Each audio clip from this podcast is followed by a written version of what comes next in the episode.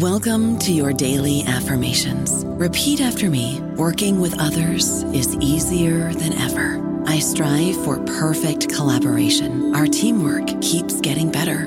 Yeah, affirmations are great, but Monday.com can really get you the teamwork you desire. Work together easily and share files, updates, data, and just about anything you want all in one platform. Affirm yes to start or tap the banner to go to Monday.com. Hello, it is Ryan, and I was on a flight the other day playing one of my favorite social spin slot games on chumbacasino.com. I looked over the person sitting next to me, and you know what they were doing?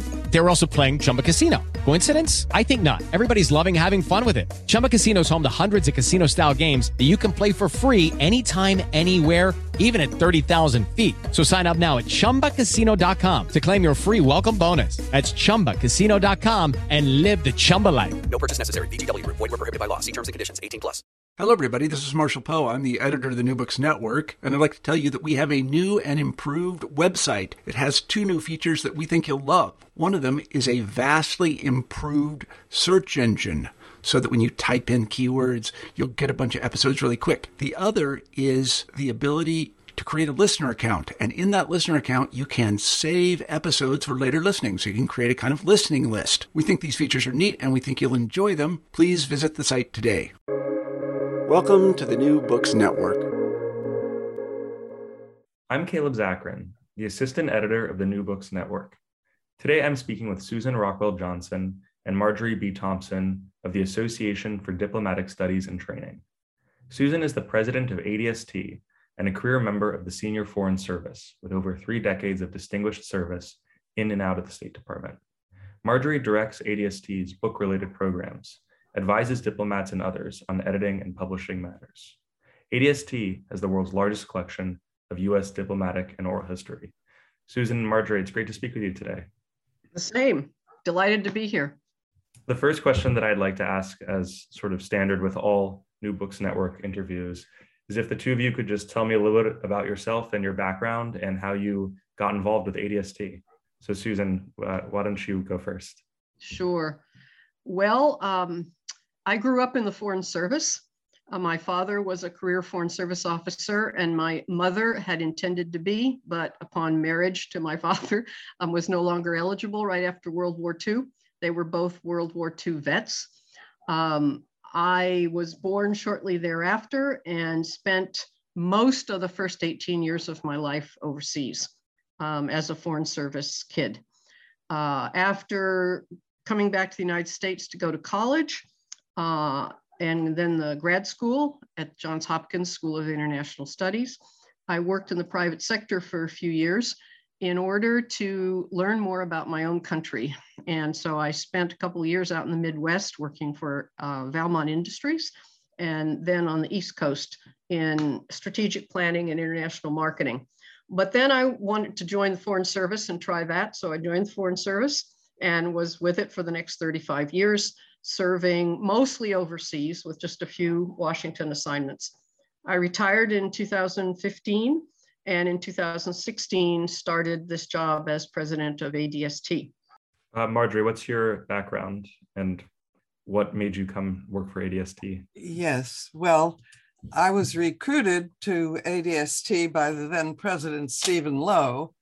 Uh, I had been working for 14 years at the Georgetown University Institute for the Study of Diplomacy, where I also uh, edited and, and arranged publication of books and other matters on diplomacy, among other things. But in 1995, Steve Low recruited me, along with Bob Miller, of DAC, president of DACOR, to come to ADST and create a book series for diplomats because they were being bothered by diplomats with manuscripts and they wanted me to come and take it on. So I created the Diplomats and Diplomacy book series.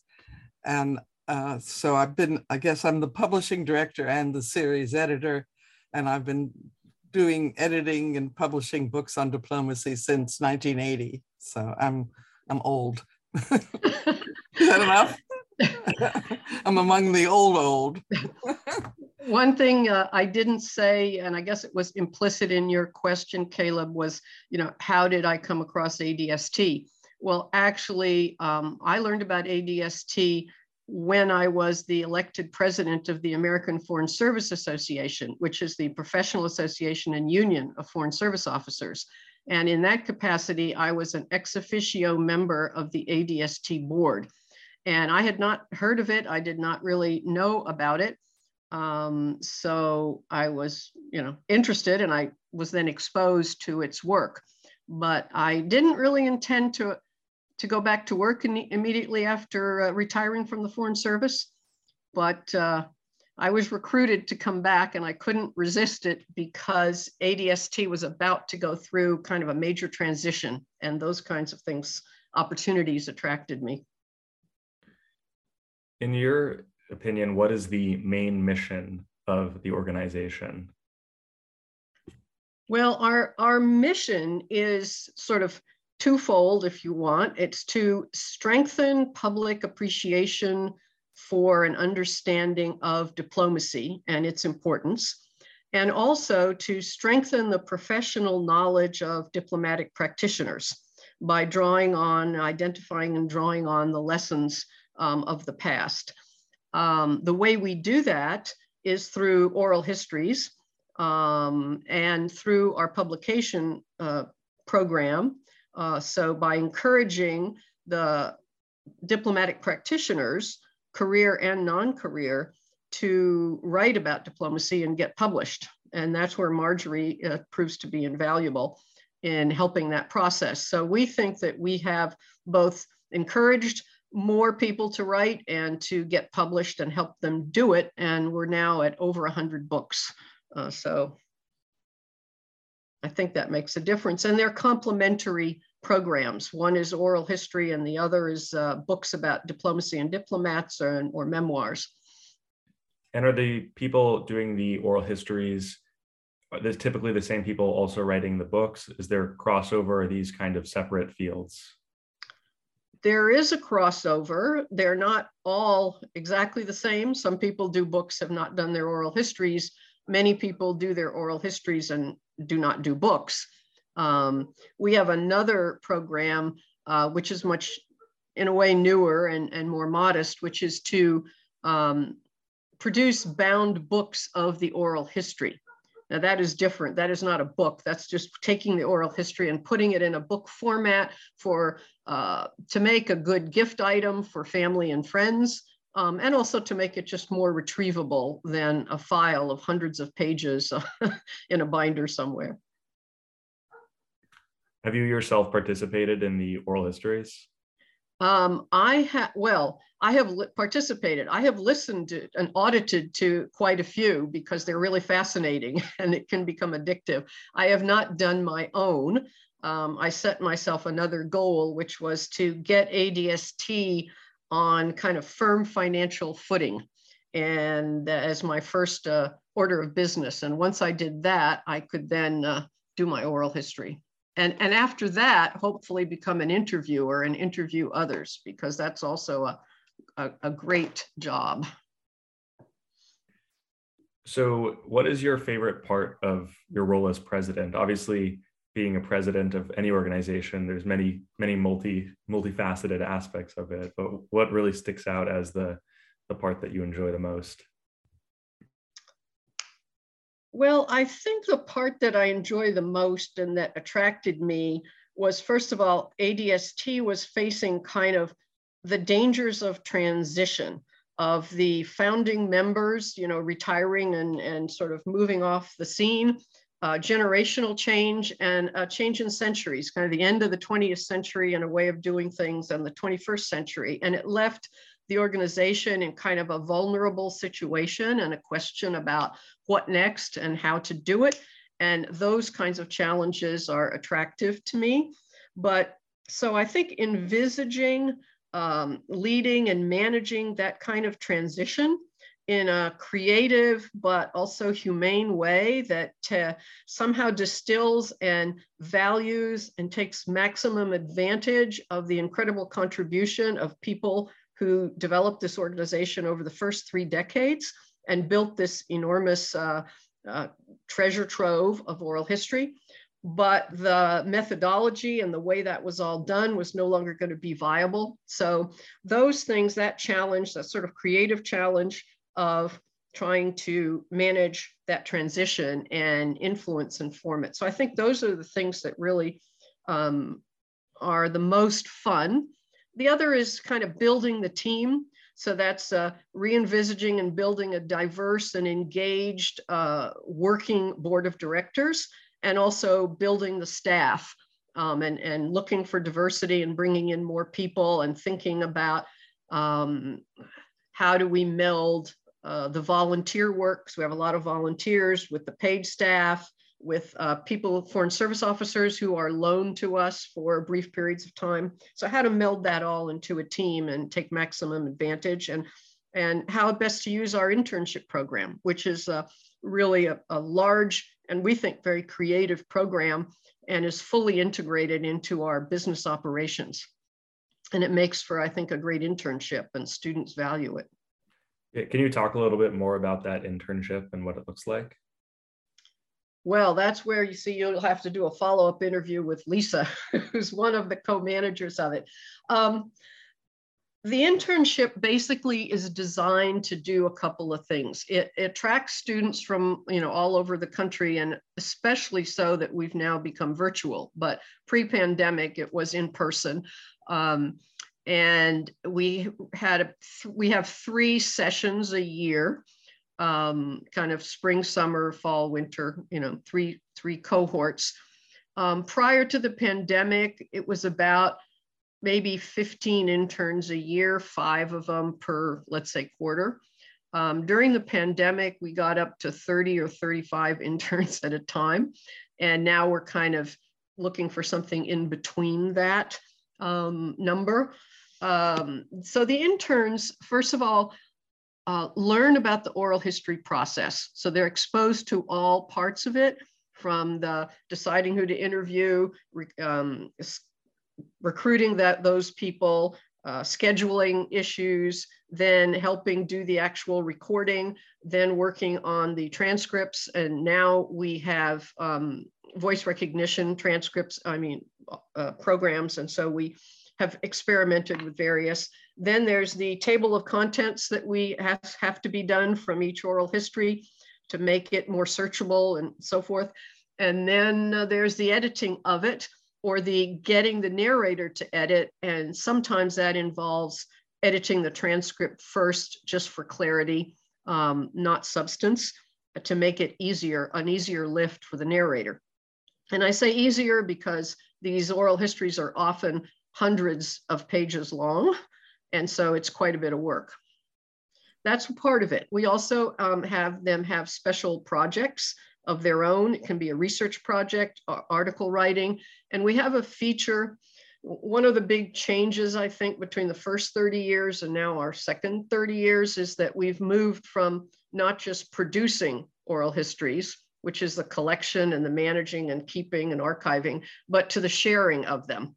And so now we're doing both of those things and the interns are very involved in the sharing and our social media platform and in developing content for that based on the oral histories. So we call those moments in US diplomatic history and interns uh, write those moments, will research them and write them, some assigned, some their own choice. And then those are reviewed and edited by Lisa and her colleague, Mark Rincon, another Foreign Service officer. So that's the, the gist of it. We use um, one in we we tend to get a certain number of what we call veteran interns. These are people who get so interested in it they want to stay on, and they do for like on their own, and they help us onboard and mentor the next in group coming in, which became important once we got to large numbers.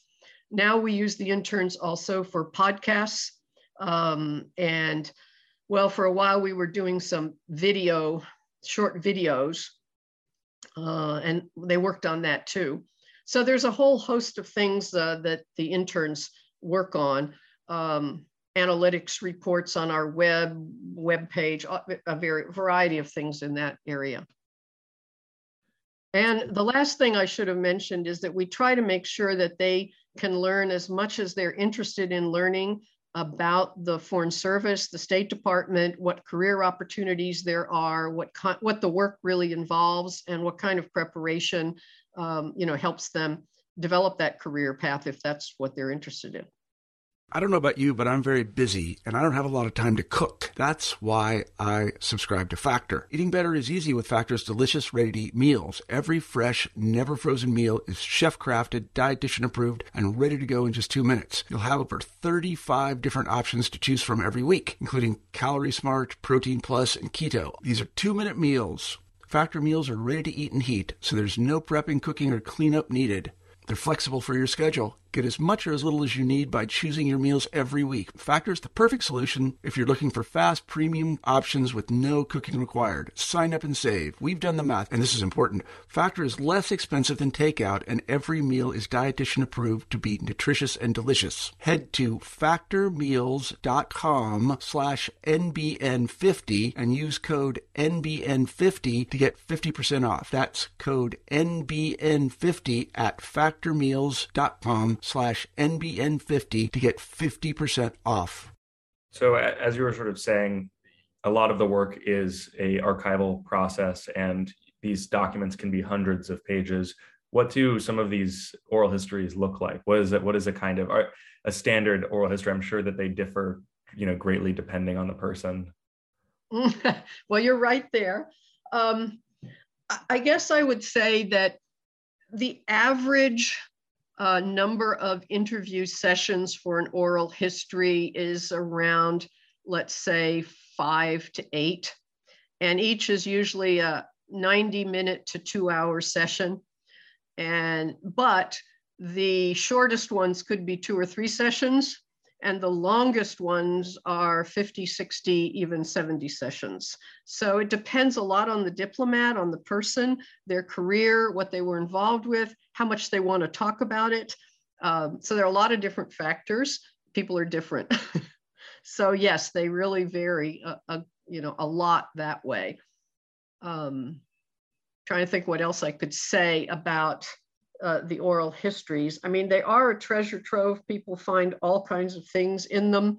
The users, you know, academics, scholars, researchers, documentarians, grad students, uh, uh, the, the feedback we get from them increasingly is that our oral histories are a really valuable resource for them in supplementing whatever official record is available, but also for the authenticity of the voice and the kind of personal anecdotes and observations and recollections that exist nowhere else. And there are a lot of backstories that get told in these oral histories, which are nowhere in the official record about how something actually came about. Yeah, I, I can see the the value, especially for academics, to just be incredible, especially because you know with any kind of diplomatic history sometimes the information available to scholars is very few and far between uh, so you know you, have already talked a little bit about it you know in relation to the internship program but you know i'm i'm, I'm assuming that someone interesting to in, listening to this uh, might be interested in foreign service or in diplomatic work. So i was wondering what advice you might give to a student or a person who thinks that you know maybe a career in the foreign service or a career in diplomatic issues is interesting to them. Well i, I mean i'd certainly encourage uh, people with that interest in applying for an internship with us because there's few better ways to really not only meet um, foreign service officers, retired ones, some very eminent ones and well-known ones, and some um, younger active duty ones today. And, and the experience can be quite a bit different what it what it was you know 50 years ago and what it is today but what the actual work involves what are the range of different you know types of work and opportunities the other thing that I would suggest if you can't get an internship is um, really uh, researching or reading or exploring the oral histories themselves. And they're quite searchable if there's a part of the world or an issue or a time period that you're particularly interested in. I mean, I should say that our collection covers what we call modern American diplomacy, which means World War II to today. So we're talking usually 70, 80 decades uh, I mean, yeah, 70 or 80 years or seven or eight decades. Um, but if if you're interested in anything there, um, definitely take a look because it's going to give you a real feel for what the actual work is, what are the situations that people get involved in. And our oral histories cover an entire career.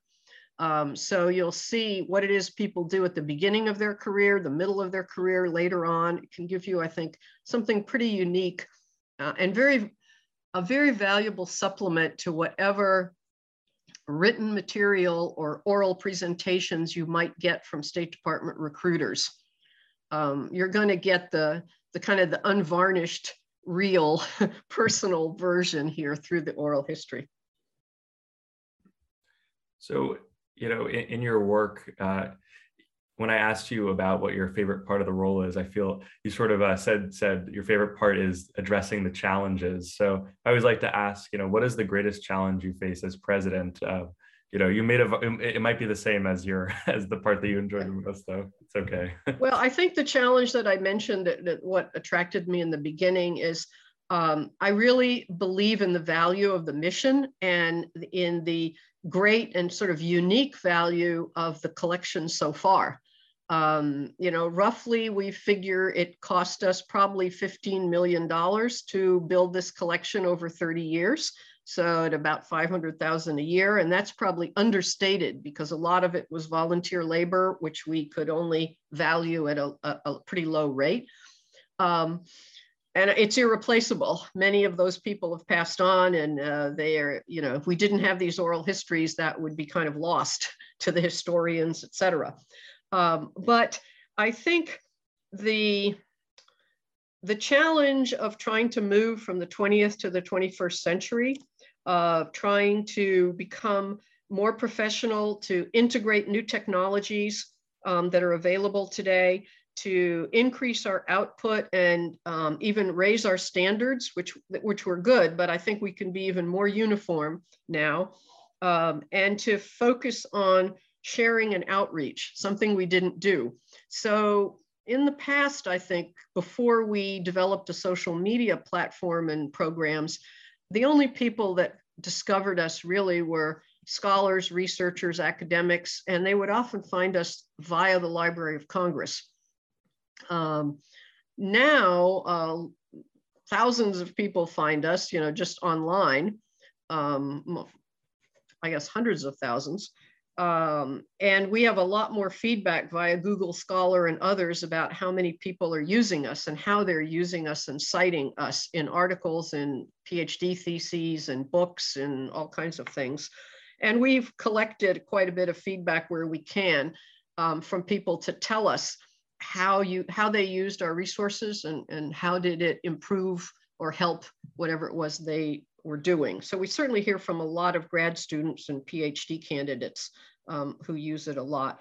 So, you know, for me, just to build the organization in the right way and to figure out what that right way is. Uh, we want to be bigger and we are much bigger now. Um, I think when I came, we had about six people part-time for, or three, what we call FTE or full-time employees. And now we have um, double that, plus a much expanded intern program, a much bigger volunteer bench. So altogether, probably about 50 people working for us. And I'm always trying to add to that. For example, we just started, I think at one point you, you maybe indicated you might want to ask about you know, what plans for the future, what kinds of things we're doing. Um, projects, I mean, a lot of our budget now comes from projects, project work. We go out and find people who want to do oral histories of this, this or that agency or on this or that issue. And uh, we compete for projects or submit proposals. So that's grown a lot. Uh, but, but another thing that we're looking at is how do we take some of the things we did in the past and make them usable and relevant today. I'll give you an example. Um, 10 years ago or so, maybe even 15 years ago, ADST developed something called country, uh, country readers. Well, a country reader was for a given country, let's take Russia since it's in the news, we would collect all the excerpts from all the oral histories we had that dealt with Russia, and we pull them all together in one Russia country reader. And we did that for all countries, 196 countries and international organizations. But most of them are anywhere from, you know, 300 to 3,000 pages long. And we found that most people couldn't really cope with that. It was too much. So we're looking for, okay, what could we do? And we have a project underway to take one of them, in this case for Greece, and uh, really curate it and edit it and add some things like a timeline and uh, a bibliography and photographs and make it into a really uh, useful reference book on, in, in our case, 80 years of US Greek relations, where you can see what were the policy issues that continued during all that time, um, who were the characters, both in Greece and in the United States, what were the kind of, you know, it, points of contention and how were they resolved. And so I think there is something, a, a way that we can take all those materials and kind of reinvent it using new technology and now that things are more searchable and we can have it online and available to people. And the curated version is probably uh, only a fifth as long. We really just pull out the most important things and organize it in a way that makes it uh, more searchable and I think a more relevant reference book to anyone interested in US Greek relations or anyone going to work or represent our country in Greece. And invariably, these things are of great interest to the Greeks or to the diplomats and other researchers and academics in those countries as well.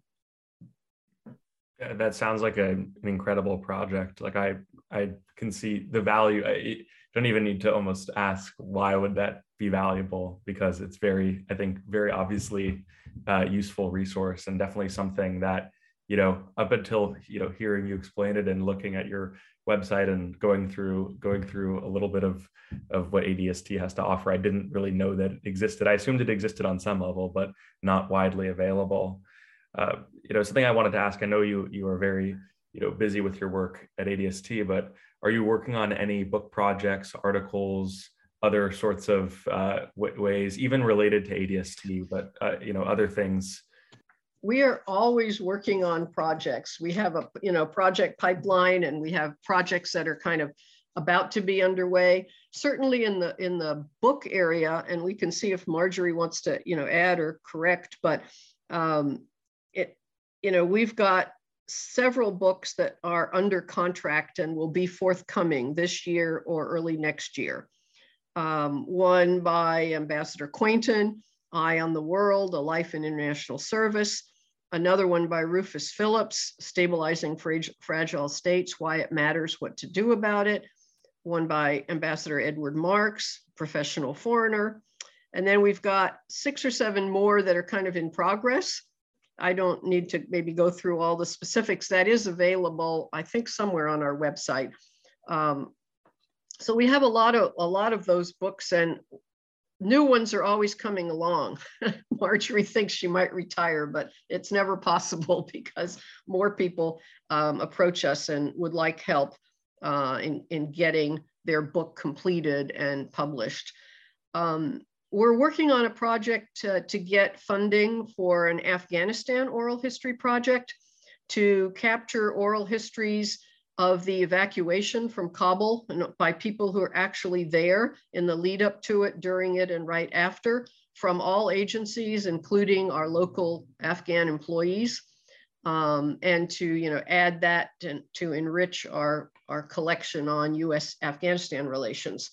Um, there's a lot of interest in that uh, because it's so current. And the difference is we would be interviewing um, active duty people who are still uh, you know, working mostly where most of our oral histories are from retired people, but we've done projects in the past with the United States Institute for Peace, which are called like lessons learned with active duty uh, folk.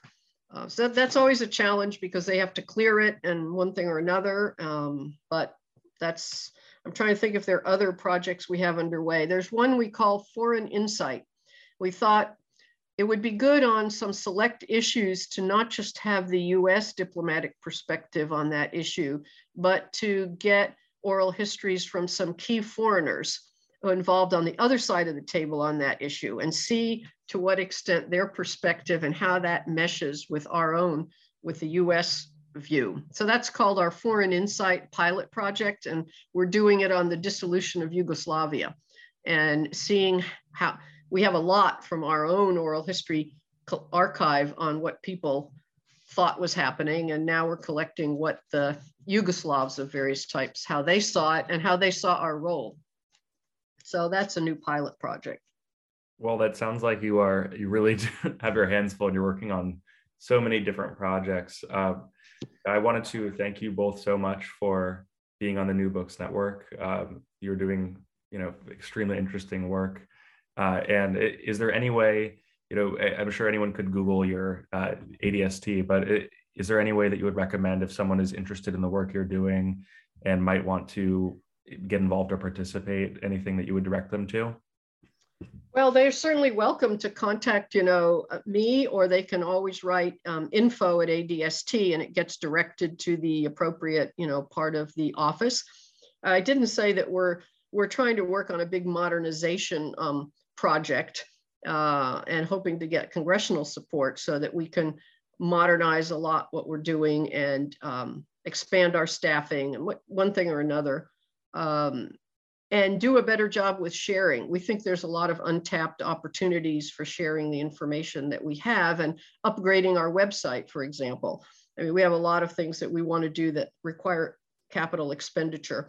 And so we're looking for that among other things. But uh, definitely, I mean, we, we do get a lot of inquiries. We welcome them.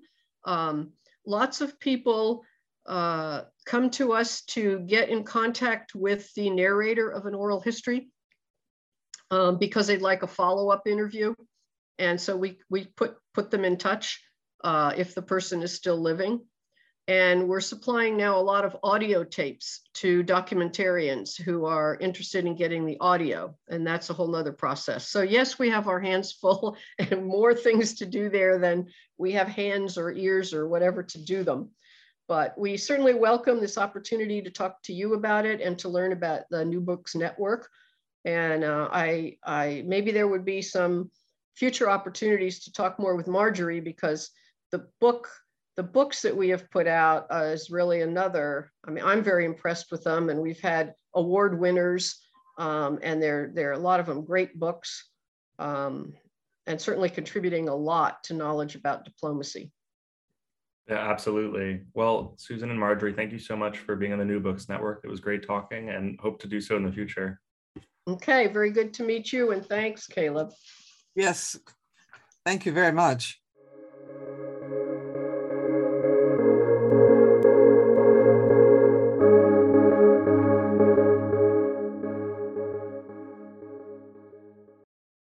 Guys, it is Ryan. I'm not sure if you know this about me, but I'm a bit of a fun fanatic when I can. I like to work, but I like fun too. It's a thing. And now the truth is out there. I can tell you about my favorite place to have fun Chumba Casino. They have hundreds of social casino style games to choose from, with new games released each week. You can play for free anytime, anywhere and each day brings a new chance to collect daily bonuses. So join me in the fun. Sign up now at ChumbaCasino.com. No purchase necessary. VGW. Void were prohibited by law. See terms and conditions. 18 plus.